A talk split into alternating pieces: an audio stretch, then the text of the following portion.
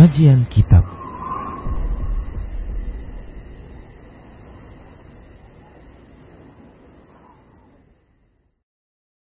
Assalamualaikum warahmatullahi wabarakatuh. Innal hamdalillah nahmaduhu wa nasta'inuhu wa nastaghfiruh wa na'udzu billahi min shururi anfusina wa sayyiati a'malina. May yahdihillahu fahuwal muhtad ومن يضلل فلن تجد له وليا مرشدا. أشهد أن لا إله إلا الله وحده لا شريك له وأشهد أن محمدا عبده ورسوله الذي لا نبي بعده. فقال الله سبحانه وتعالى يا أيها الذين آمنوا اتقوا الله حق تقاته ولا تموتن إلا وأنتم مسلمون. يا أيها الناس اتقوا ربكم الذي خلقكم من نفس واحدة وخلق منها زوجها وبث منهما رجالا كثيرا ونساء واتقوا الله الذي تساءلون به والأرحام إن الله كان عليكم ركيبا. أما بعد نصدق الحديث كتاب الله وخير الهدي هدي محمد صلى الله عليه وسلم. وشر الأمور محدثاتها وكل محدثة بدعة wa kulla bid'atin dhalalah wa kulla dhalalatin finnar. Ma'asyiral muslimin rahimani Allahu wa iyyakum. Alhamdulillah Allah Subhanahu wa taala masih memudahkan kita untuk hadir di majelis ini untuk melanjutkan kajian kita membaca kitab Adabul Mufrad li Amirul Mukminin fil Hadis Imam Al-Bukhari rahimahullah para hadirin hadirat serta pemirsa Rosa TV di mana pun Anda berada, serta para pendengar radio Medan Mengaji di mana pun Anda berada. Imam Al-Bukhari rahimahullah mencantumkan beberapa hadis yang terkait sikap terhadap seorang pembantu.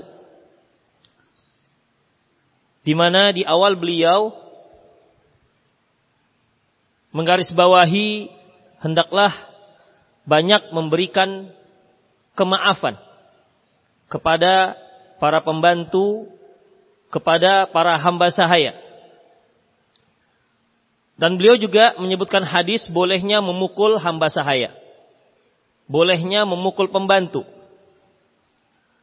Hanya saja pukulan tersebut, hukuman tersebut harus sesuai dengan kesalahan yang dilakukan oleh si pembantu. Hukuman apabila hukuman tersebut melebihi dari kesalahan yang dia lakukan, berarti ini sebagai tindak kezoliman yang nanti akan disebutkan oleh Imam Bukhari di hari kiamat akan dibalas oleh pihak yang terzolimi. Kemudian ada hukuman di mana hukuman tersebut sesuai dengan kesalahan. Tentunya ini tidak akan mendapatkan balasan karena sesuai dengan kesalahan yang dilakukan oleh sang pembantu ataupun sang hamba sahaya. Yang ketiga, hukuman lebih ringan ketimbang kesalahan yang dilakukan. Dalam masalah ini Khofiddin, para ulama, para salafus saleh terdahulu mereka memberikan satu pernyataan yang luar biasa bahwa salah untuk tidak menghukum itu lebih baik ketimbang salah tapi dalam menghukum. Salah dalam tidak menghukum itu lebih baik ketimbang salah dalam menghukum. Termasuk salah dalam menghukum yaitu hukuman yang ditimpakan lebih berat ketimbang kesalahan yang dilakukan. Dan ini sebenarnya tidak berlaku hanya untuk pembantu, untuk siapa saja. Apakah itu istri, apakah itu anak, apakah itu bawahan, pembantu kita, siapa saja yang melakukan kesalahan dan dia orang-orang yang ada di sekitar kita dan kita bisa menghukumnya, kita bisa memberinya hukuman, maka apabila hukuman yang ditimpakan lebih berat ketimbang dosa, ketimbang kesalahan, nanti di hari kiamat akan dikisos. Dan jika hukuman sebanding ataupun lebih ringan ketimbang kesalahan, maka hal ini tidak akan ada kisos sama sekali. Ma'asyar muslimin rahimani Allah wa iyyakum. Oleh karena itu di sini Al Imam Al Bukhari rahimahullah menyebutkan hadis dari Zadan Zadan Abi Umar.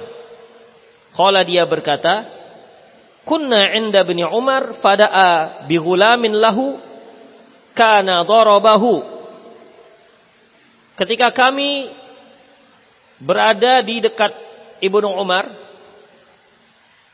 waktu itu dia memanggil hamba sahayanya yang telah dia pukul. Abdullah bin Umar memanggil hamba sahayanya yang sudah dia pukul. Fakasyafa an zahri. Lantas Abdullah bin Umar menyingkap punggung si hamba sahaya tersebut yang sudah dia pukul. Faqala ayuji'uk Ibnu Umar mengatakan apa aku telah apakah aku telah menyakitimu Qala la. Kata si hamba saya ini tidak. Dalam hadis yang lain, Abdullah bin Umar membuka punggung, menyingkap punggung si pembantu ini ataupun si hamba saya ini dan terlihat biratan pukulan beliau. Terlihat di punggungnya. Beliau bertanya, "Apakah aku menyakitimu?"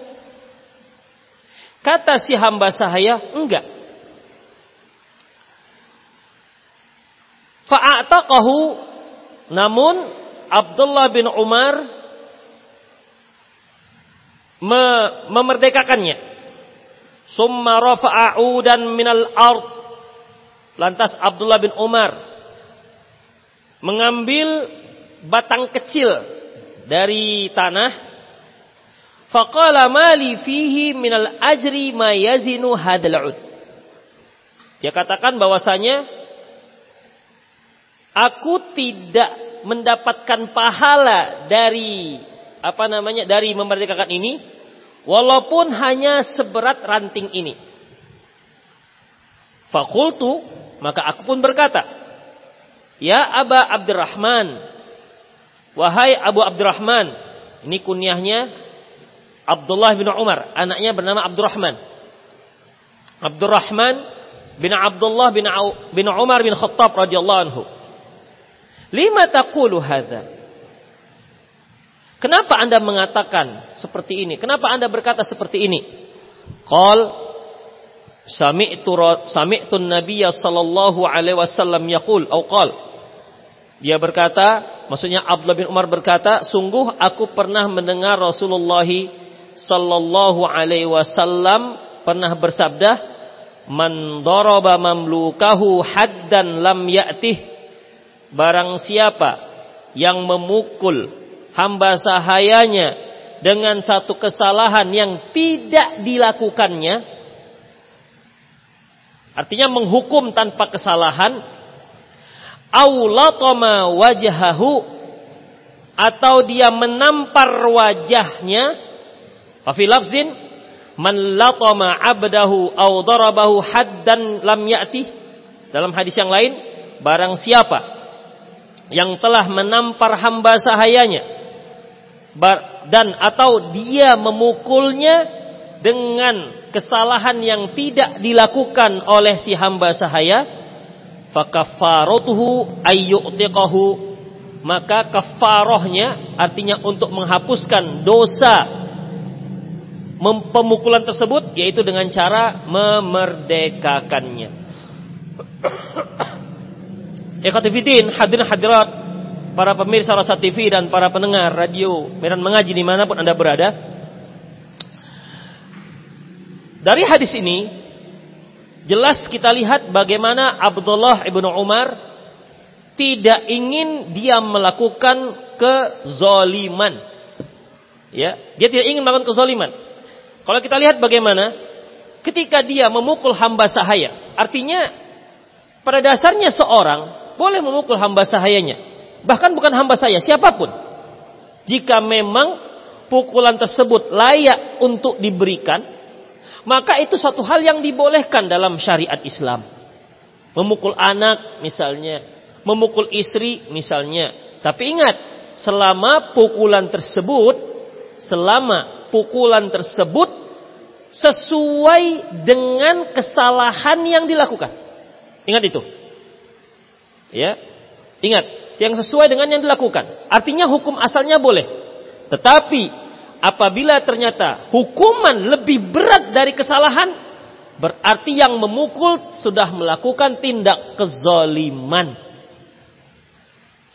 Dan kafarohnya bagaimana? Kafarohnya adalah artinya kalau dia sempat melakukan hal itu, dia menghukum lebih berat dari kesalahan, maka untuk menghapus kesalahan itu, sebelum nanti di hari kiamat akan dikisos oleh Allah dengan cara apa? Memerdekakan si hamba tersebut. Jadi bisa kita simpulkan ikhwafiddin. Bahwasanya apabila seorang memukul ya. Pertama, dia pukul wajah yang kedua, dia memukul dengan pukulan yang lebih berat ketimbang kesalahan, maka dia maka kafarohnya kafarohnya memerdekakan si hamba tersebut. Oleh karena itu Khofiddin, kalau seorang menampar hamba sahayanya, itu walaupun tamparannya tidak tidak tidak begitu sakit atau tidak menimbulkan bekas, tapi apa pun namanya, pukulan di wajah tetap tidak dibolehkan. Pukulan di wajah tetap tidak dibolehkan. Apa pun bentuknya, kafarohnya dimerdekakan tuh hamba sahaya. Satu. Yang kedua, kalau dia memukul lebih dari apa yang dia lakukan, kesalahan, maka di dimerdekakan. Itulah ikhwatiddin rahimanallahu wa iyyakum. Makanya di sini Abdullah bin Umar ketika dia sudah hukum hamba sahayanya dengan pukulan di punggung sampai berbekas muncul rasa menyesal. Ini kira-kira tadi hukuman yang dia jatuhkan itu sesuai enggak ya dengan kesalahan yang dilakukan? Itu dia. Ya. Jadi ada timbul sebangsa e, ragu.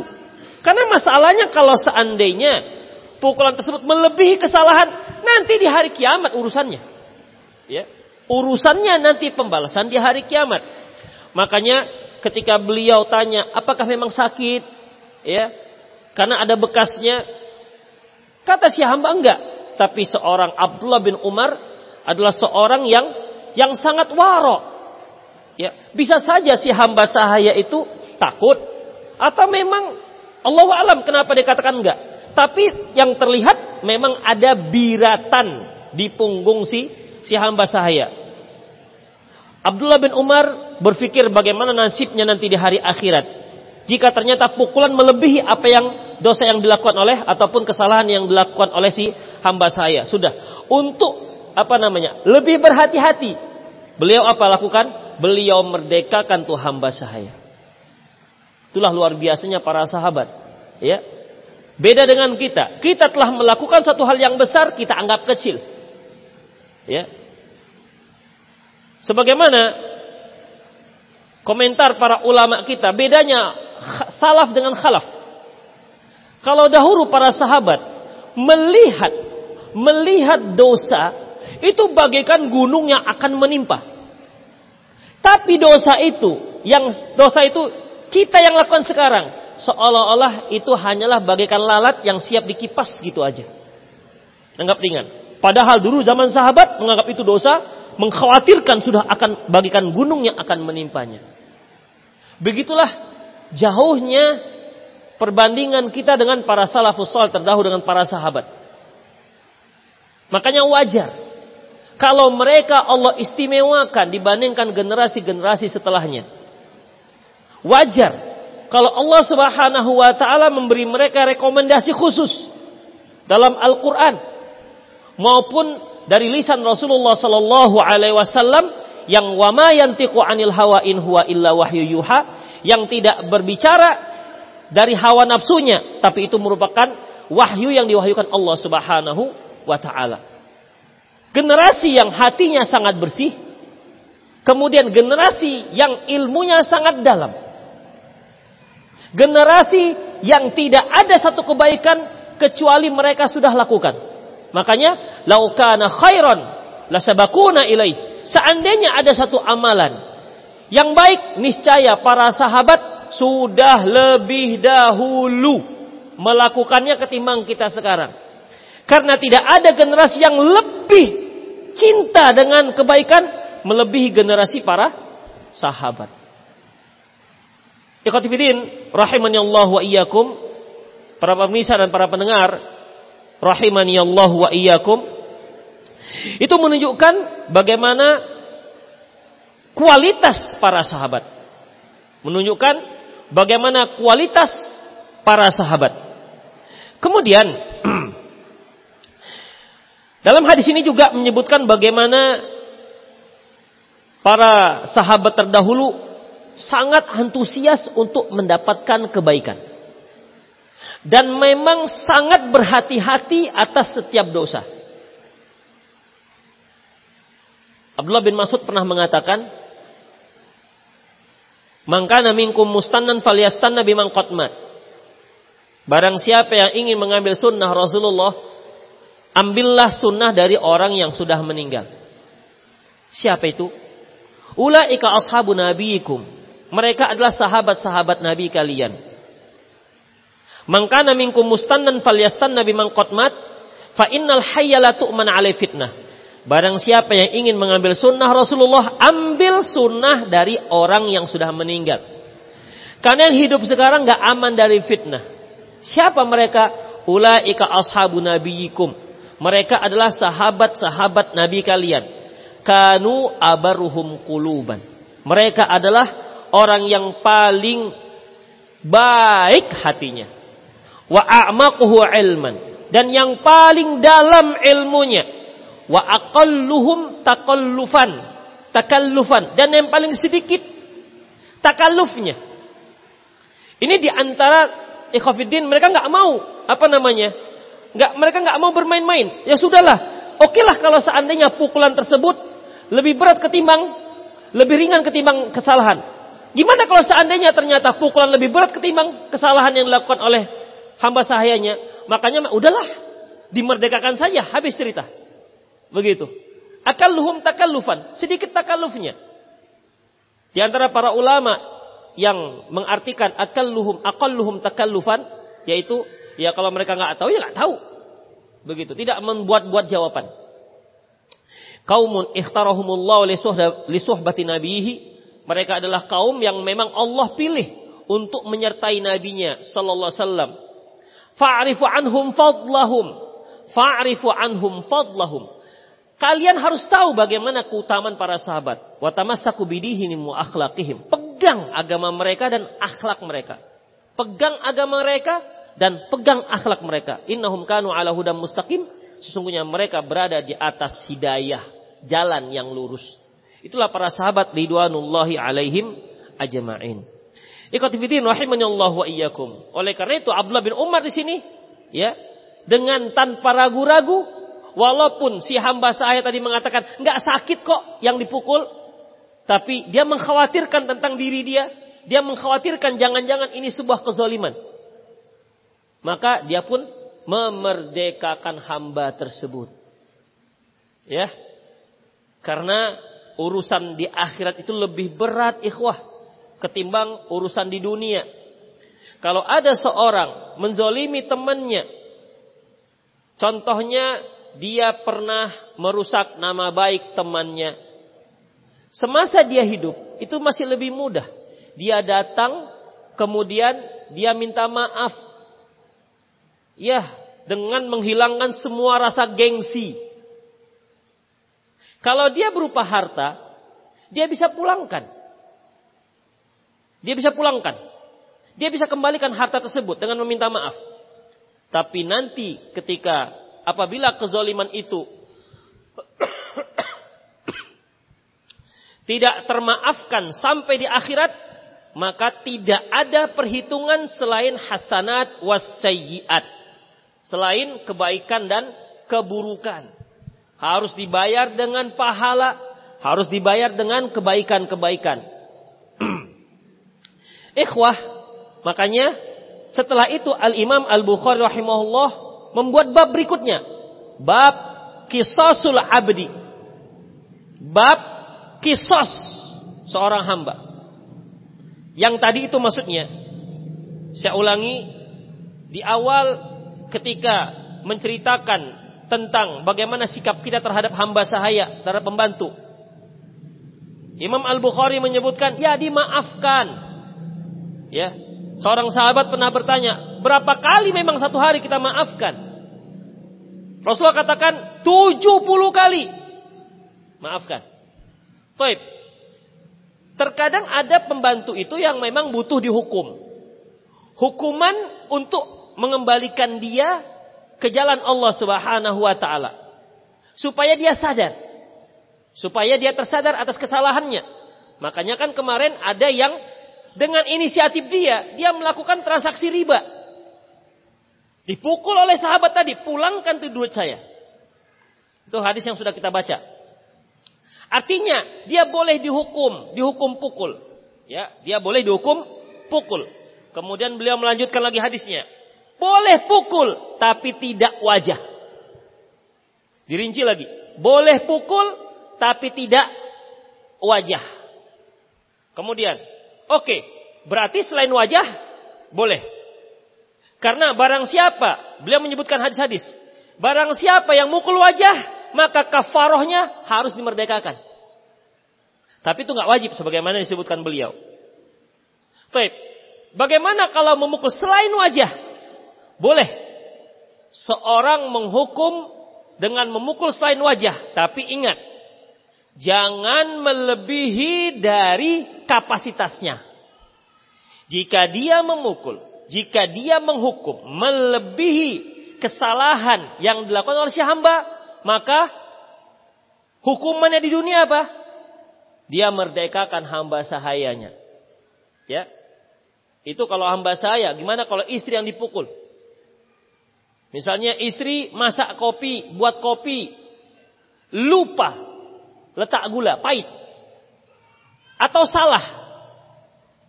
Dikira gula, ternyata garam. Ya ini biasanya istri-istri yang jarang-jarang masuk dapur lah ini. Dia bisa bedakan mana gula, mana garam. Itu kesalahan.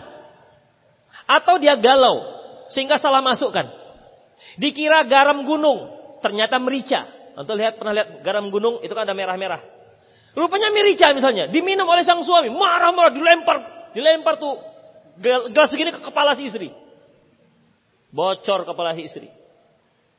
Baik. Ini kan hukuman namanya, ya. Anda boleh marah, tapi nggak boleh melebihi dari kesalahan yang dilakukan oleh orang bawahan Anda. Seandainya itu istri, itu bagaimana? Kan nggak mungkin, adalah dek, engkau merdeka. Memang dia hamba sahaya. Jadi gimana? Minta maaf buat dia senang. Udahlah dek, maafkan abang. Sekarang bilang aja lah mau minta apa. Gitu. Ya selama kita sanggup untuk memberikannya, berikan. Ya udahlah bang, betul ini bang ya? Abang punya duit nggak? ya kalau memang itu dimintanya, ya, demi mendapat kemaafan dia karena kita telah me menzolimi dia. Kalau tidak, dia nggak rela dengan perlakuan itu sampai mati kita dia nggak rela, maka nanti hari kiamat permasalahannya. Ini yang disebut Allah Subhanahu wa taala, yauma yafirul mar'u min pada hari seorang itu lari dari saudaranya, wa ummihi wa abi, lari dari ibu dan ayahnya, wa sahibatihi wa bani, lari dari istri dan anak-anaknya. Minhum yawma idzin sya'nu yughni, masing-masing orang akan mengurus dirinya masing-masing. Yang penting mereka selamat dari neraka, semua akan menuntut sebesar apa pun kezaliman akan dituntut nanti di hari akhirat dan yang akan menuntut kita walaupun orang yang paling kita sayangi sekalipun dia nggak akan peduli. Oleh karena itu Khafidin setelah membicarakan masalah pukul selain wajah boleh tetapi harus sesuai dengan kapasitasnya. Beliau langsung me, me, mencantumkan bab berikutnya ingat seandainya melebihi maka ini dia babun babu kisosil abdi bab di kisosnya dikarenakan menzolimi seorang hamba. Ana Ammar bin Yasir radhiyallahu anhu qala dia berkata la yadribu ahadun 'abdan lahu wa huwa zalimun lahu janganlah seorang hamba salah seseorang memukul hamba sahayanya wa huwa zalimun lahu sementara dia menzoliminya illa ukida minhu yaumal qiyamah kecuali nanti akan dibalas di hari kiamat. Di sini Ammar bin Yasir dengan tegas mengatakan, barang siapa yang memukul hambanya zolim. Artinya apa? Ini sering kita sebutkan tadi. Zolim di sini apa maksudnya? Pertama, dia menghukum dengan kesalahan yang tidak dilakukan. Kan bisa saja kan kita silap, ya. Bisa saja kita keliru, salah hukum. Atau kita menghukum hamba kita, atau menghukum anak kita, menghukum istri kita, gara-gara berita-berita yang sampai pada kita tanpa ada tabayun sebelumnya. Sehingga ketika mendengar berita, kita emosi, istri datang, anak datang, kita pukul mereka. Atau kita caci maki mereka. Mereka pun akhirnya bengong. Loh, kenapa ini? Suamiku marah-marah. Kenapa bapak marah-marah? Sudah marah-marah. Ya, ini zalim. Kenapa? Menghukum dengan kesalahan yang tidak dilakukan. Satu. Menghukum lebih berat ketimbang kesalahan yang dilakukan. Maka nanti akan dikisos, akan dibalas di di hari kiamat kelak. Ikhwatifidin rahimani Allah wa iyyakum. Dalam hadis yang lain, an Abi Laila. An Abi Laila, dari Abi Laila, qala dia berkata, kharaja Salman. Salman keluar, fa idza alafu dabbatihi yatasaqatu mil arai. Ternyata e, makanan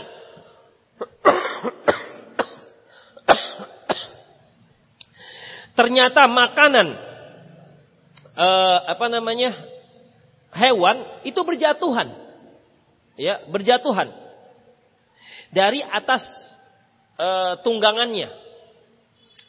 Faqala li khadimihi, khadimnya mengat, uh, Salman berkata kepada khadimnya pembantunya, laula anni akhaful qisas la auja'tukah. Seandainya aku tidak khawatir kisos nanti di hari kiamat, niscaya aku akan pukul kamu. Ikhwah rahimani Allah wa iyyakum. Ya, dalam masalah ini, ya dalam masalah ini, kekhawatiran para sahabat akan sebuah kezaliman. Tidak seperti kekhawatiran kita terhadap kezaliman. Apa sebenarnya yang dikatakan zalim? Ikhwah, yang dikatakan zalim adalah mujawazatul had fi isti'mali sultah. Artinya menggunakan wewenang, hak wewenang, tapi melebihi batas. Menggunakan hak ataupun wewenang, tapi melebihi batas. Misalnya, seorang ayah, dia punya wewenang untuk menghukum anaknya. Tapi di saat dia menghukum, melebihi dari kesalahan, maka dia zalim. Seorang suami punya hak untuk menghukum istrinya. Itu wewenang dia. Tapi ketika hukumannya melebihi dari yang dilakukan, itu berarti kezaliman. Bahkan ada yang mendefinisikan yang dikatakan zalim adalah kullu dzambin yu'sa bihillah. Setiap dosa yang mendurhakai Allah Subhanahu wa taala itu zalim namanya. Saya kenapa zalim? Perhatikan ikhwatiddin. Zalim itu ada tiga. Yaitu az-zulmu la yughfarulah. Kezaliman yang tidak akan diampuni. Ini adalah kezaliman seorang hamba terhadap Allah Subhanahu wa taala. Apa itu? Dia melakukan kesyirikan. Makanya Allah Subhanahu wa taala mengabadikan ucapan Luqmanul Hakim kepada anaknya. Ya bunayya la tusyrik billah inna syirka la zulmun azim. Wahai ananda, janganlah engkau mensekutukan Allah. Inna syirka la zulmun azim. Sesungguhnya kesyirikan itu merupakan kezoliman yang sangat besar. Tidak ada kezoliman yang melebihi zolimnya orang musyrik. Ada seorang melakukan pembunuhan, perzinahan, pencurian, perjudian, dan perampokan dan lain-lainnya. Itu belum seberapa ketimbang seorang yang menzolimi Allah Subhanahu wa taala dengan cara mensekutukannya. Mengapa demikian ikhwatiddin? Coba perhatikan. Yang menciptakan kita Allah. Yang memberi kita rezeki Allah. Yang menjamin kehidupan kita itu Allah. Semuanya Allah. Tapi di saat kita menyembah, ternyata kita menyembah selain Allah. Kalau ada orang yang berbuat baik kepada kita, ya, berbuat baik kepada kita, tidak usah berupa duit lah. Setiap ngaji kita dijemput, bawa ngaji nanti diantar balik. Apalagi pulang ngaji diajak makan. Kira-kira orang ini baik nggak? Hah? Baik kan? Kalau dia mengatakan yang selalu membantu kita ini bawa ngaji, boncengin ngaji, ngajak makan lagi. E, dek, tolonglah besok bantuin saya ngangkat-ngangkat lemari ini mau pindah. Kira-kira antum apa yang antum bilang? Hah? Oh maaflah kalau untuk angkat-angkat lemari. Gitu. Minimal ada rasa segan. Masya Allah ini orang baik. Setahun penuh dia antar jemput saya plus makan. Kemudian dia minta tolong angkat lemari ketika pindah. Kita nggak mau. Masya Allah ini betul-betul bengal nih orang. Saya yakin kita akan segan menolaknya. Dan saya yakin bukan segan menolaknya. Kita dengan senang hati membantunya. Karena apa? Dia sudah selalu membantu kita. Itu hanya sekedar bantuan antar jemput ngaji plus makan. Itu udah hebat kali. Di kampung-kampung, di kota-kota udah hebat itu. Ya. Dan dia tidak meminta apa pun dari kita. Itu orang yang baik. Ya. Itu orang yang baik. Allah memberikan semuanya kepada kita. Memberikan semuanya kepada kita memberi kita kehidupan, memberi kita rezeki, memberi kita anak, memberi kita istri, memberi semuanya pada kita. Lantas Allah mengatakan kalau begitu kamu sembah saya aja kata Allah. Jangan kamu sembah-sembah yang lain. Kemudian kita katakan, enggak lah ya Allah gitu.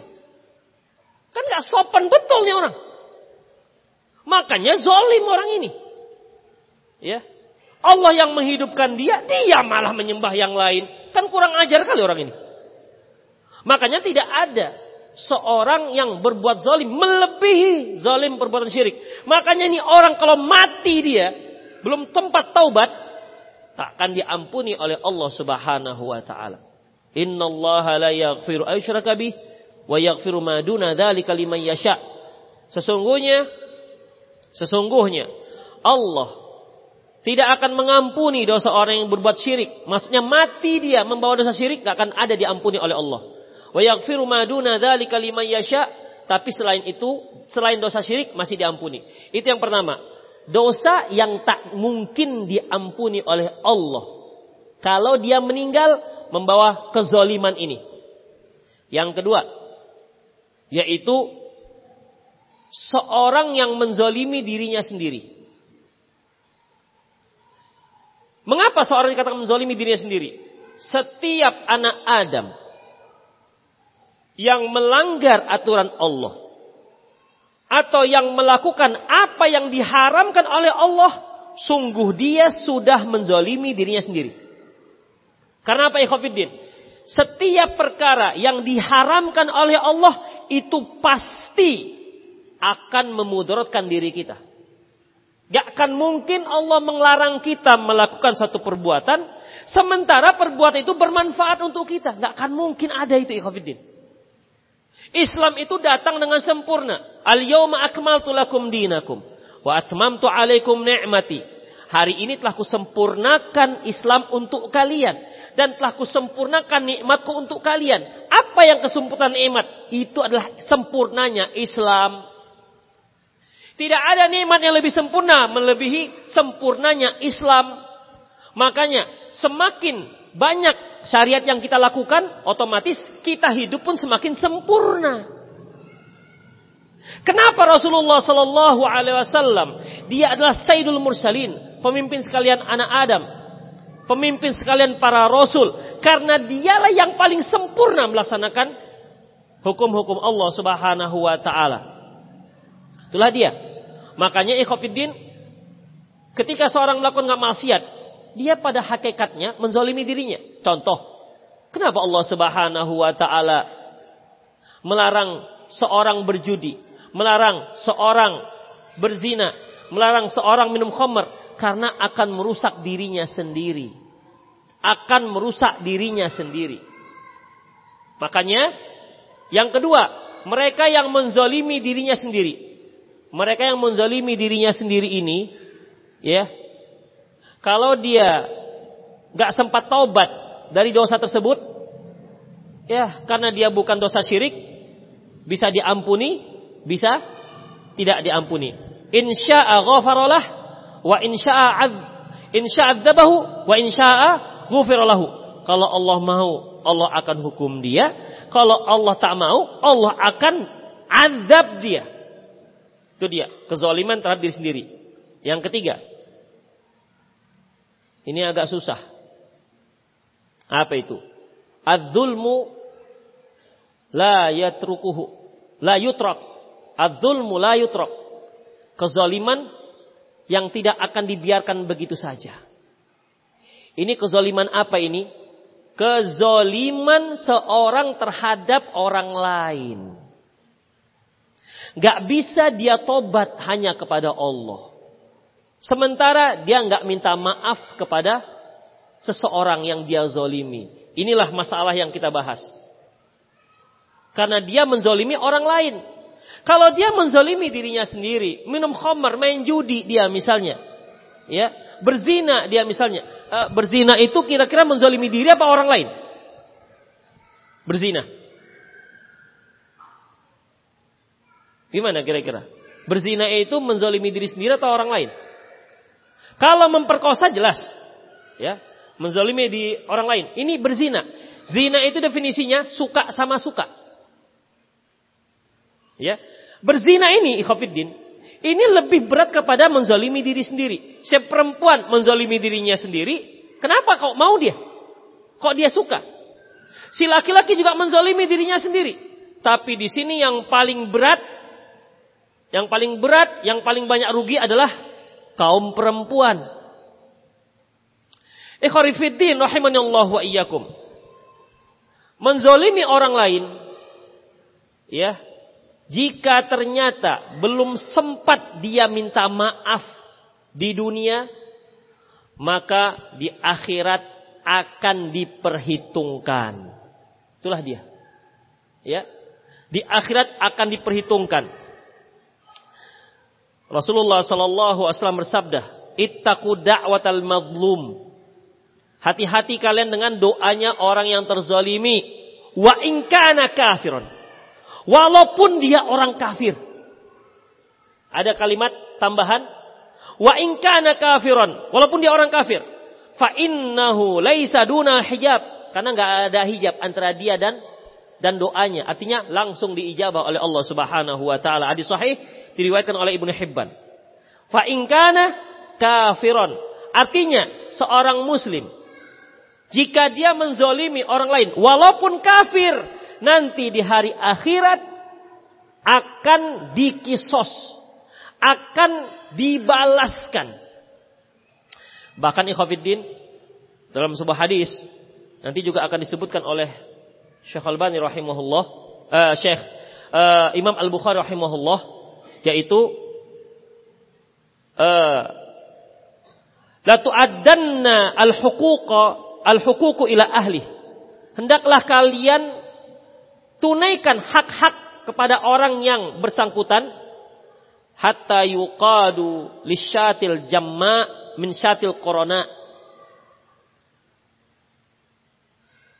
Karena nanti di hari kiamat kambing yang tak bertanduk akan minta balasan kepada kambing yang bertanduk. Kambing yang tak bertanduk minta balasan terhadap kambing yang bertanduk. Kenapa? Kambing yang punya tanduk semasa di dunia yang menanduk kambing yang tak bertanduk nanti di hari akhirat tuh kambing-kambing akan dibangkitkan oleh Allah kemudian kambingnya tak bertanduk tadi akan membalas tandukan kambing yang bertanduk semasa di dunia. Itu dia. Dan semua hewan, ya, semua hewan. Kalau kita lihat, kalau antar hewan saja nanti akan ada balasan. Konon lagi, konon lagi antar manusia. Muncul pertanyaan, apakah kambing juga punya dosa? Apakah kambing juga harus ada hukuman? Bukankah kambing itu tidak punya, tidak mukallaf, tidak ada beban? Tidak ada beban hukum. Sampai kalau dia ditanduk, ha, kau haram menanduk temanmu. Kan tidak ada hadisnya. Wahai kambing-kambing, janganlah kau tanduk sesama kalian. Kan tidak ada. Ya. Karena kambing-kambing itu hewan tidak punya hukuman, tidak punya hukum mukallaf. Ini bagaimana nanti di hari kiamat? Kok kenapa kok sampai dia yang bertan, yang tak bertanduk akan membalas dengan membalaskan membalas tandukan kambing yang bertanduk yang dulu semasa di dunia menanduk dia. Nanti akan kita bahas secara rinci di saat kita membahas uh, hadis ini. Ya. Namun intinya di ini, Ikhwanuddin. Intinya adalah antar hewan saja, antar hewan saja itu akan dibalaskan, apalagi antar sesama manusia. Demikian Ikhwanuddin rahimani Allahu wa iyyakum. Makanya dalam hadis yang lain Rasulullah mengatakan mengatakan bahwasanya nanti di hari kiamat akan ada orang yang memanggul kambing yang mengembek. Orang yang memanggul akan mengatakan ya Rasulullah, selamatkanlah aku. Selamatkanlah aku kata kata orang ini. Kata Rasulullah, loh, aku kan sudah sampaikan. Ada lagi yang sedang bawa apa namanya bawa me, me, menggendong kuda. Dia minta ya Rasulullah, tolonglah selamatkan aku. Ini sedang diazab ini. Dia disuruh untuk me, menggendong kudanya sambil meringkik-ringkik itu kuda. Ya Rasulullah, bebaskan aku dari hukuman ini. Kata Rasulullah, enggak. Aku sudah sampaikan kepada kalian bahwa saya enggak boleh. Ada lagi yang bawa kain yang berkibar-kibar. Itu dihukum hukuman Allah untuk dia. Dia juga katakan, ya Rasulullah selamatkan aku. Kata Rasulullah, loh aku sudah sampaikan dan seterusnya. Ya, kenapa? Karena mereka telah menzolimi. Ada yang kambing, kambing orang, ada yang kuda orang, ada yang kain orang. Ada juga dia nanti akan memanggul somit. Somit itu benda yang tidak bersuara. Kalau kain tadi masih bersuara, kibasannya, ya, e, apa namanya, kibarannya. Kalau ini tak bersuara, somit. Orang Arab membagi harta itu jadi dua. Pertama, harta yang berbunyi dan harta yang tak bersuara. Harta yang bersuara dan harta yang tak bersuara. Harta yang bersuara itu kambing, kuda, dan lain-lain. Harta yang tak bersuara itu merupakan e, kinayah, ungkapan untuk emas dan perak. Itu ikhwafiddin. Makanya dia nanti akan akan memulangkan dan memulangkan dalam bentuk Dalam bentuk apa? Memulangkan dalam bentuk kebaikan dan keburukan. Inilah yang masyhur dengan hadis Rasulullah sallallahu alaihi wasallam dengan hadisul muflis, hadis orang yang bangkrut yang kata Rasulullah atadrunal mal muflisu fi ummati? Atadrunal mal muflis? Tahu nggak kalian apa dikatakan orang bangkrut? Beliau mereka katakan kulna kami katakan al muflisu fina mal la dirhamalahu wala mata. Orang yang bangkrut dari kalangan kami yang tidak lagi punya harta dan benda. Kata Rasulullah al muflisu fi ummati. Orang yang bangkrut di kalangan umatku mayyati yaumal qiyamati bis salati waz zakati was sadaqah yang nanti datang membawa pahala salat, sedekah dan zakat. Wa ya'ti qad syatama hadza wa daraba hadza wa akala wa akala hadza wa safaka dama hadza tapi ternyata semasa di dunia dia pernah mencela orang ini, pernah menumpahkan darah orang ini, pernah memukul orang ini, pernah merusak nama baik orang ini, kezaliman-kezaliman. Fayu'ti hadha min hasanatihi wa hadha min hasanatihi. Akhirnya semua kebaikan itu di, diberikan kepada kepada orang-orang yang dia zolimi. Wa infaniyat, kalau habis sudah kebaikannya. Fayu'khad min sayiatihi wa turiha alaihi. Diambil keburukan orang yang terzolimi tersebut dan dibebankan kepada orang yang menzolimi. Bangkrut dia jadinya. Ya, bangkrut dia jadinya. Makanya sering itu saya singgung masalah ini. Ini ini lebih dekat kondisi ini kepada orang yang pengajian. Kenapa? Karena di sini hadisnya dia datang membawa pahala.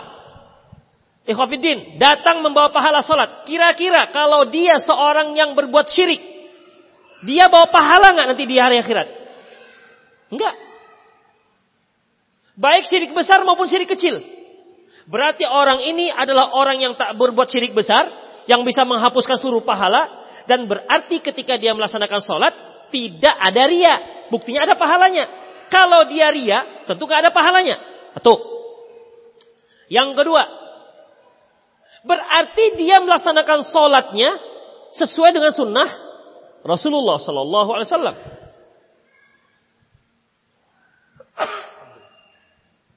Kalau dia melaksanakan tidak sesuai dengan sunnah Rasulullah, maka Man amila amalan laisa alai amruna fahuwa raddun. Barang siapa yang melakukan satu amalan yang tidak ada dasarnya dari kami, maka dia tertolak. Jadi, bukan orang yang musyrik, bukan orang yang ria, dan juga bukan orang yang melaksanakan ibadah yang tidak ada sunnahnya di Rasulullah SAW. Karena dia datang membawa pahala. Makanya ini yang melakukan orang pengajian. Itu dia. Karena dia yang tahu. Makanya jangan heran kalau ada orang ngaji, pengajian, gunjingnya jalan terus. Ya, jangan heran. Ada orang pengajian, fitnahnya terus jalan. Begitu. Terkadang fitnahnya dengan mengatasnamakan agama. Itulah dia. Dan jangan heran kalau ada orang pengajian, hutang nggak bayar. Jangan heran antum. Ya. Memang jenggot si panjang, tapi kalau duit, hijau matanya. Hilang manhatnya. Matanya yang tadi putih, jadi sesuaikan warnanya seperti uang yang dia lihat. Bisa seperti itu, Khafidin. Ya, penuduhan, kedustaan dan lain-lainnya, kezaliman yang lain-lainnya. Demikian ikhwatiddin rahimani Allahu wa iyyakum. Jadi, itulah orang muflis. Taib. Nanti di hari kiamat dia akan dibalas. Ya, dibalas. Pembalasannya dengan apa? Bukan dengan balik mukul, enggak. Enggak mau. Ya. Yang pernah dia pukul, tapi pukulannya melebihi kesalahannya. Balasannya nanti apa? Apakah dipukul juga? Enggak. Balasannya bagaimana? Dengan memberi kebaikan seperti yang hadis yang kita sebutkan tadi. Ya, seperti hadis yang disebutkan tadi. Ada hadis yang lain, Rasulullah mengatakan nanti di hari kiamat seorang itu akan dibangkitkan guron uh, seorang itu akan dibangkitkan dalam keadaan telanjang. Ya. Guron telanjang dalam keadaan guron, kemudian eh, apa namanya? buhman. Buhman itu tak punya apa-apa. Buhman tidak punya apa-apa. Dan Rasulullah, para sahabat bertanya, bagaimana nanti dia akan membayar semua kezolimannya? Rasulullah katakan, bil hasanat was sayyiat. Saya kira itu saja ikhwatiddin rahimani Allah wa iyyakum. Ya, akan kita lanjutkan lagi dengan masih banyak ini cerita ataupun hadis-hadis yang terkait dengan masalah kezoliman. Jadi kezoliman itu sangat banyak dilakukan oleh umat manusia. Semoga apa yang kita sampaikan bermanfaat. Aku qouli hadza wastaghfirullah li wa lakum muslimin innahu wal ghafur rahim. Bagi yang mau bertanya silahkan atau melalui pesan singkat 0895 6 113 277778. Silakan tayangkan pesan singkat Anda, pertanyaan ke 0895 6 113 dua tujuh tujuh tujuh delapan.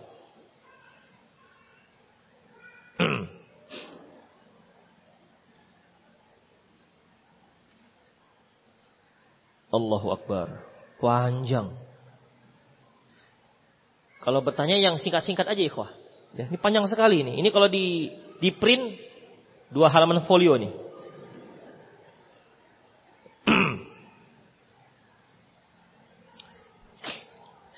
Jika dulu merupakan orang yang jahat, zolim kepada orang lain, dan kemudian sekarang berhijrah, apakah harus dilakukan juga membayar zoliman, membayar zolim kepada orang lain, sedangkan orang yang lain sudah tidak diketahui keberadaannya? Itulah rumitnya kalau kita menzolimi orang lain. Makanya para sahabat coba, perhatikan. Padahal yang dia pukul hamba sahayanya. Dia pun mukul. Hamba sahayanya pun tadi mengatakan, sakit enggak? Enggak kata hamba sahayanya. Kan Abdullah bin Umar dibukalah punggungnya, oh sakit ya. Tampak berbeda, sakit ya saya pukul. Enggak kata hamba sayanya. Tapi karena khawatir tadi itu menzolimi, ya, menzolimi, akhirnya udahlah kamu dimerdekakan. Itulah itulah masalahnya. Karena masalah zolim ini masalah yang rumit, ikhafidin. Ya, bukan masalah yang mudah, masalah yang rumit. Oleh karena itu hati-hati dengan masalah kezoliman. Menzolimi orang lain. Inilah contohnya. Kita pernah jahat. Mungkin dia dulu pernah jadi preman. Preman pasar. Setiap pagi malain orang, Cina. Nyotopin angkot. Duit lima ribu. Gak ada duit, gak ada duit lima ribu, gak boleh, gak boleh, gak boleh lewat. Akhirnya Pak sopir ngasih, ngasih, ijrahlah dia sekarang. Ke mana mau saya cari itu Pak sopir semua. Lima tahun Ustadz, misalnya begitu. Lima tahun ini saya lakukan, gimana? Ekhofiddin, seharusnya dia cari tuh Pak Supir. Antum yang dulu di SMP, SD, SMA pergi ke kantin sekolah, beli satu, ambil tiga bakwannya. Itu zolim. Nanti itu ibu kantin datang. Ya Allah, bakwanku udah berapa selama tiga tahun di sekolah. Dicari itu, bukan nggak dicari. Ustadz, kami tahunya sekarang. Itu bakwan udah nggak terhitung lagi berapa. Kadang-kadang beli satu ambil tiga, kadang-kadang nggak bayar pun minta balik. Baliknya bu, baliknya. Berapa baliknya? Balik tiga ribu. Udah ambil bakwan, minta balik. Ini bukan pengalaman ya, ada begitu. Antum jangan nengokin saya seperti itu. itu bagaimana? Pertama, minta ampun kepada Allah Subhanahu wa taala. Yang kedua, berupayalah untuk mencari orangnya. Kalau dapat, pulangkan. Atau minta maaf. Kalau nggak terhitung lagi dah berapa bakwannya misalnya. Tak terhitung lagi dah berapa uang yang di, dizolimi dari orang tersebut. Bilang saja boleh berapa. Biar diganti. Kalau dikatakan, adalah bang, saya maafkan, aman. Kalau nggak jumpa bagaimana? Banyak-banyaklah berinfak. Niatkan untuk orang tersebut. Karena masalahnya, kita di dunia berinfak, uang bisa kita cari. Di akhirat nanti bayarnya dengan pahala. Ke mana mau kita cari itu pahala? Karena nggak ada lagi amalan yang akan menambah pahala kita. Di dunia pahala kita masih bisa kita tambah semasa kita hidup. Uang masih bisa kita cari. untuk membayarkan kezoliman tersebut. Makanya berinfaklah, kemudian niatkan untuk orang yang kita zolimi. Itu kalau nggak tahu lagi tah di mana orangnya. Itu caranya. Dan doakan keampunan untuk dia. Demikian ikhwafiddin. Karena tidak ada yang bisa kita lakukan selain itu.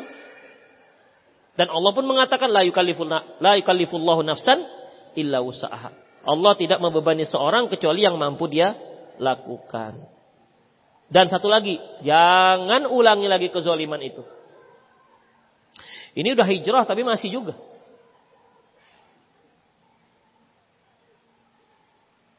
Ustadz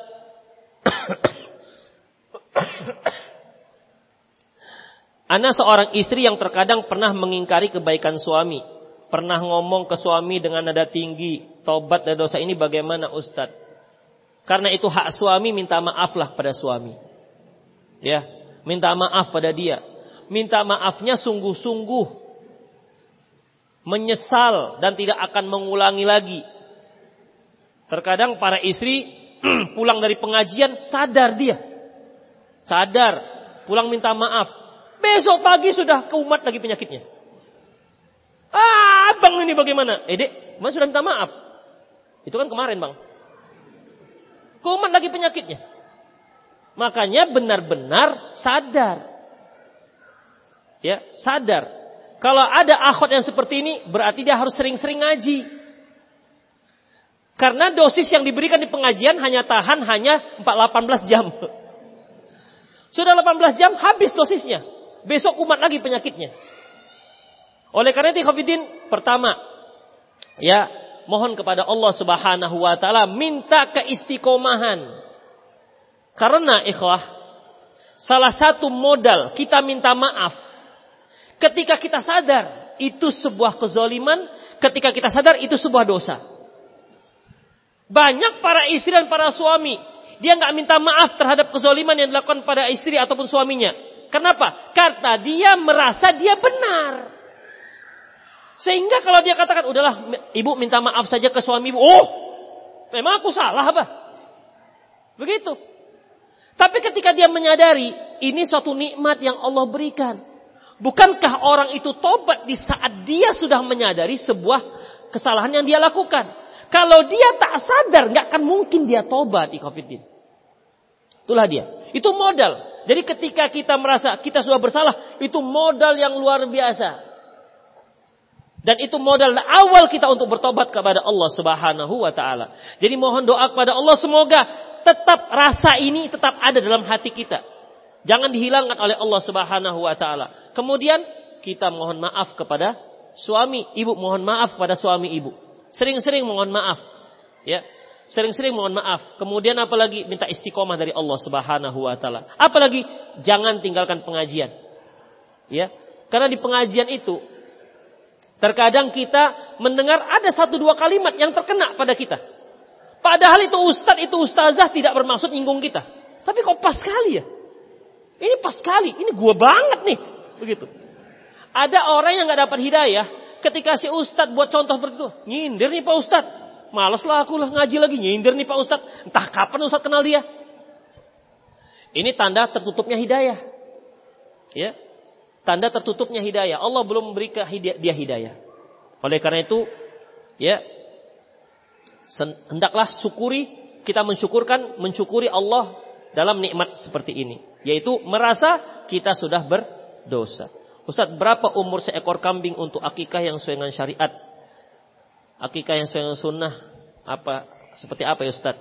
Uh, kambing satu tahun atau lebih. Demikian juga kambing untuk korban satu tahun untuk lebih. Kalau apa yang sah untuk korban maka itu juga sah untuk akikah. Yang sah untuk korban seperti dia tidak ala aroja bainu arjuha, tidak pincang, yang jelas pincangnya. Kemudian dia tidak yang matanya jelas rusaknya, nggak dibolehkan. Kemudian yang kurus, jel, sangat jelas kurusnya. Itu hal-hal termasuk hal-hal yang tidak boleh dijadikan sebagai hewan kurban. Demikian juga sebagai hewan akikah. Kemudian untuk laki-laki dua kambing, untuk perempuan satu kambing.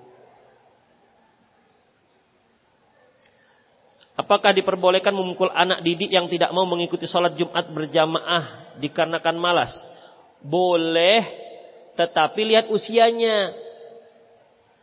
Berapa tuh usianya? Rasulullah mengatakan, "Muru auladakum bis salati wa hum fi sab'i sinin." Perintahkan anak kalian sholat di saat mereka berusia tujuh tahun. Wadribu alaiha wa hum fi asyra sinin. Pukul dia kalau sudah berusia sepuluh tahun juga belum sholat. Dan guru merupakan perwakilan daripada orang tua di rumah.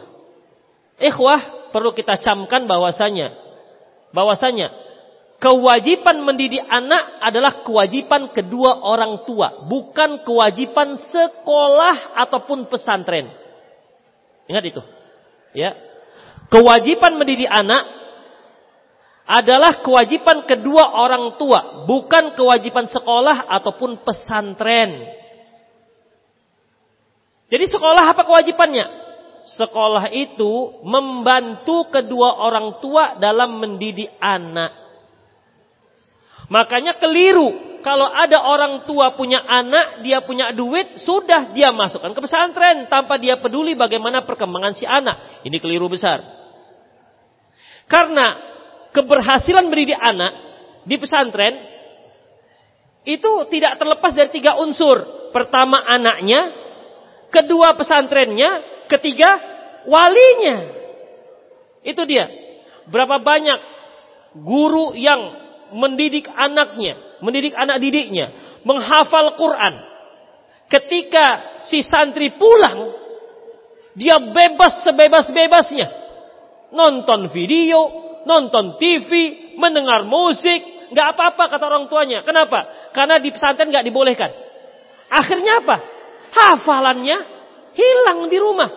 Setengah tahun dia ngafal, dihafal Quran, hanya tiga hari di rumah, hilang hafalannya setengah tahun.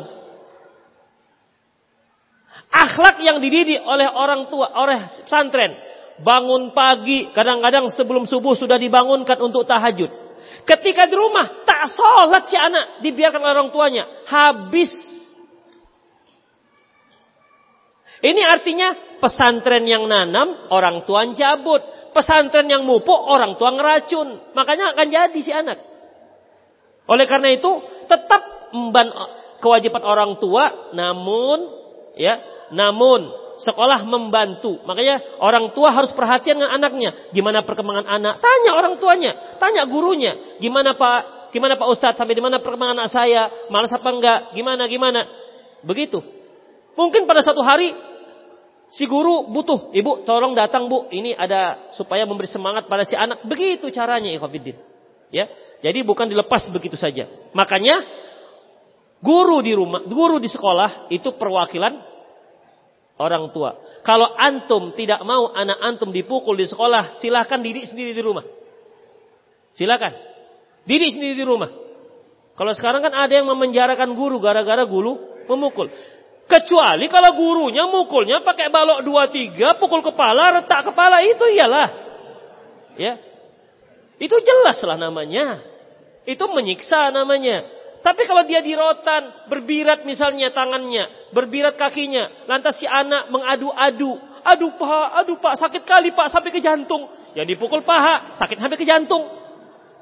Orang tua terprovokasi, marah-marah.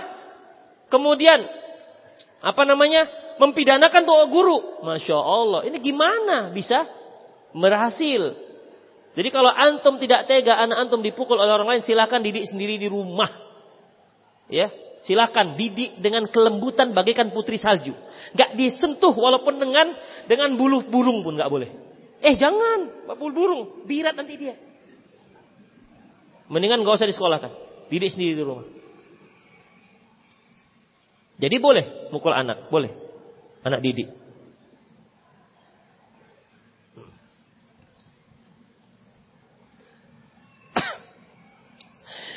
Bagaimana meminta maaf kepada orang yang kita zolimi di masa lalu, tapi kita sudah lupa dengan orangnya dan bagaimana kita ingat dengan orang yang apakah kita harus meminta maaf atau bertobat saja. Tadi sudah kita sebutkan.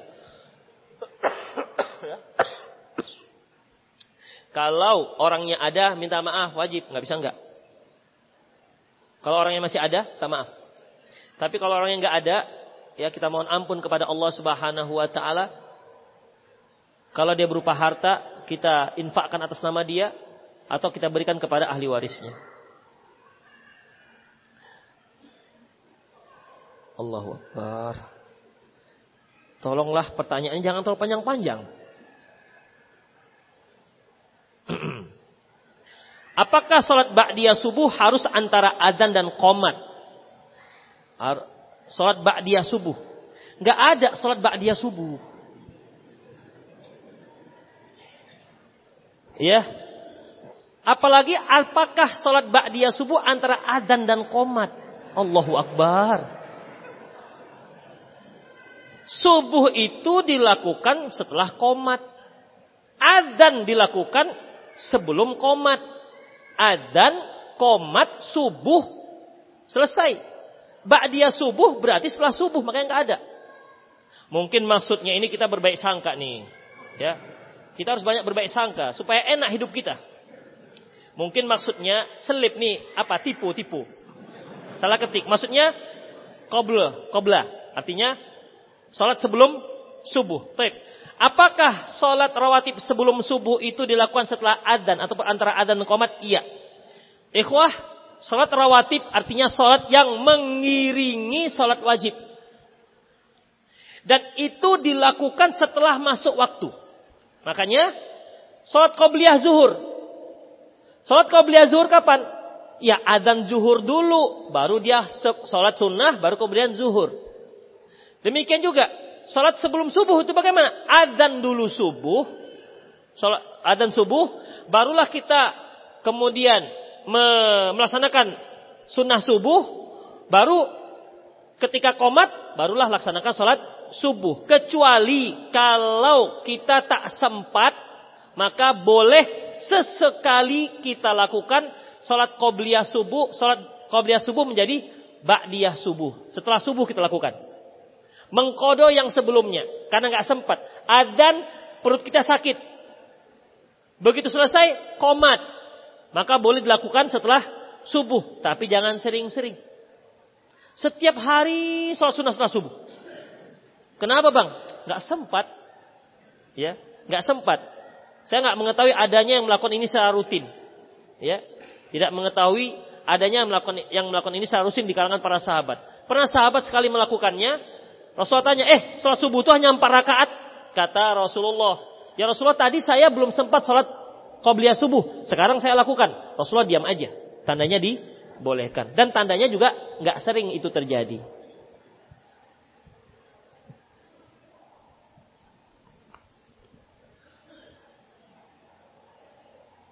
Bagaimana sakratul maut saat roh ditarik dari tubuh seorang muslim?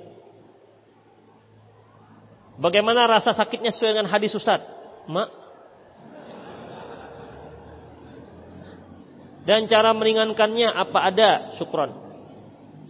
Ketika Rasulullah Sallallahu Alaihi Wasallam sedang sekarat, apa kata beliau? Ala innal mauta la sakarat. Sesungguhnya kematian itu ada sekaratnya, ada rasa sakitnya. Tetap ada rasa sakitnya. Bagaimana rasa sakitnya? Allahu alam. Ya. Yang jelas kematian itu ada sekaratnya, ada rasa sakitnya. Hanya dalam sebuah hadis yang cukup panjang, Rasulullah menceritakan proses proses pencabutan nyawa untuk orang-orang mukmin. Malaikat maut mengatakan, "Ya ayyatuhan nafsul mutmainnah, Wahai jiwa yang tenang, ukhruji ila ila radiyatan mardiyah. Ukhruji ila maghfiratul maghfiratul minallah waridwan. Keluarlah kamu untuk mendapatkan keampunan dan keridhaan Allah. Fakharaja maka dia fakharajat maka keluarlah ruh itu bagaikan air yang menetes. Lantas diambil oleh malaikat. Ya. Jadi dia keluar bagaikan air menetes. Adapun orang yang kafir, malaikat mengatakan, "Ya ayyatuhan nafsul khabithah." Wahai jiwa yang kotor, keluarlah kamu untuk mendapatkan murkanya Allah. Maka nyawanya nggak mau keluar. Kemudian malaikat yadribuna wujuhahum wa zuhurhum. Malaikat pun memukul orang ini, dipukul oleh malaikat, keluar gitu. Karena dia nggak mau keluar. Jadi harus dipaksa, dipukul. Dipukul orang ini, dipaksa agar ruhnya keluar. Kenapa? Karena dia tahu, dia kalau keluar akan mendapatkan murka Allah Subhanahu wa taala. Rasul membayangkan keluarnya itu bagaimana? Bagaikan besi yang berduri dililit oleh goni yang basah, kemudian dicabut dengan paksa, maka berputusanlah otot-otot dan urat-uratnya. Itu dia. Ya. Dan karena masalah roh ini adalah masalah gaib, maka kita tidak bisa banyak berkomentar kecuali yang ada dasarnya dari hadis Rasulullah sallallahu alaihi wasallam. Allah mengatakan yas'alunaka 'anil ruh qulil ruhu min amri rabbi. Mereka bertanya kepada engkau tentang ruh, katakan ya Muhammad ruh itu urusan Tuhanmu. Wa ma utitu minal ilmi illa qalila. Dan kalian tidak diberi ilmu kecuali hanya sedikit. Apakah termasuk apakah setelah masuk ke rumah orang non muslim saya harus menyamak kaki saya, Ustaz? Emang kenapa kaki antum? Ikhwah, di dalam bahasa Indonesia menyamak itu ada dua makna. Pertama, menyamak karena dijilat anjing, ya kan? Yang kedua, menyamak artinya memperlakukan perlakuan khusus untuk kulit supaya tidak tidak busuk. Jadi yang dimaksud menyamak di sini adalah yang dijilat anjing itu bagaimana? Rasulullah sallallahu alaihi wasallam mengatakan, "Idza walagal kalbu fi inai ahadikum falyaghsilhu sab'a marrat ulahunna bitrab." Apabila ada seekor anjing yang menjilat benyara kalian, maka cucilah dia tujuh kali salah satunya dengan dengan tanah. Menyama, ini yang kita sebut dengan menyama. Menyama ini hanya untuk bejana. Adapun kalau kaki antum yang dijilat oleh anjing atau antum lagi jalan, di situ ada anjing digigitnya kaki antum. Maka bagaimana? Gak usah disama, cukup dicuci saja. Setelah dicuci, suntik ATS, anti tetanus serum, supaya nggak kena tetanus. Tapi bekas gigitan anjing itu tidak perlu disama, ya, cuci aja. Karena memang air liur anjing itu najis.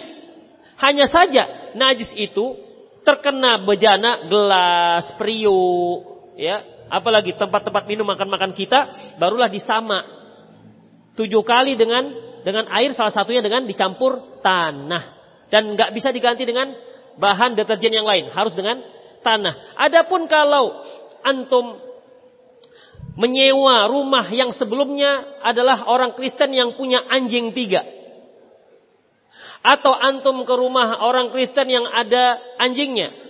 Kaki antum masuk ke lantainya. Bagaimana? Enggak perlu disama. Ya. Tidak perlu disama. Karena uh, hukum asal satu benda itu tidak najis sampai jelas najisnya. Ya, sampai jelas najisnya.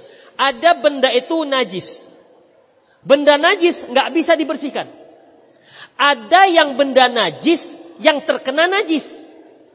Ya. Misalnya nih, gelas ini nggak najis, tapi dia terkena najis. Maka dia dikatakan benda yang bernajis. Dia akan suci kalau najisnya sudah dibersihkan. Baik. Untuk menyatakan benda ini terkena najis, harus tahu najisnya. Ada nggak najisnya? Bisa kita katakan, eh ini botol ini bernajis. Kita akan katakan, loh mana najisnya bang? Mana nggak nampak? Kecuali dia ada di sini kuning warnanya. Itu yang kuning-kuning itu. Itu najis. Makanya demikian juga ketika antum masuk ke rumah seseorang. Orang Kristen misalnya. Kalau jelas nggak ada najisnya sudah. Dihukumi dia dengan hukum yang yang suci. Tapi kan Ustadz mana tahu anjing yang jilatin gitu seperti kain pel. Misalnya begitu. Ya. Yang penting selama dia tidak terlihat najisnya maka dia dihukum suci. Demikian ikhwatiddin rahimahullah wa iyyakum. Ya kecuali ya bejana-bejana mereka. Kalau bejana-bejana mereka, apa kata Rasulullah dalam sebuah hadis? Apa kata sahabat? Kun nabi ardi qaumin ahli kitab. Ya Rasulullah, kami berada di kampungnya orang ahli kitab. Afana aqulu fi aniyatihim? Apakah kami boleh menggunakan makan dengan bejana-bejana mereka? Apa kata Rasulullah? La ta'kulu fiha. Jangan kalian gunakan bejana mereka untuk makan. Illa Allah tajidu ghairoha. Kecuali kalau kalian nggak dapatkan bejana yang lain. Faksiluha. Cuci dulu. Fakulu fiha. Kemudian silahkan kalian gunakan. Demikianlah ikhwafiddin. Rahimani Allah wa iyyakum. Semoga apa yang uh, kita sampaikan tadi bermanfaat dan kurang mohon maaf. Aku lu qauli hada wastaghfirullah li wa lakum muslimin innahu wal ghafur rahim. Subhanakallahumma bihamdik asyhadu an la ilaha illa anta astaghfiruka wa atubu. Wa sallallahu ala nabiyyina Muhammad wa ala alihi wa ashabihi ajma'in. Wa akhiru da'wana alhamdulillahi rabbil alamin. Assalamualaikum warahmatullahi wabarakatuh.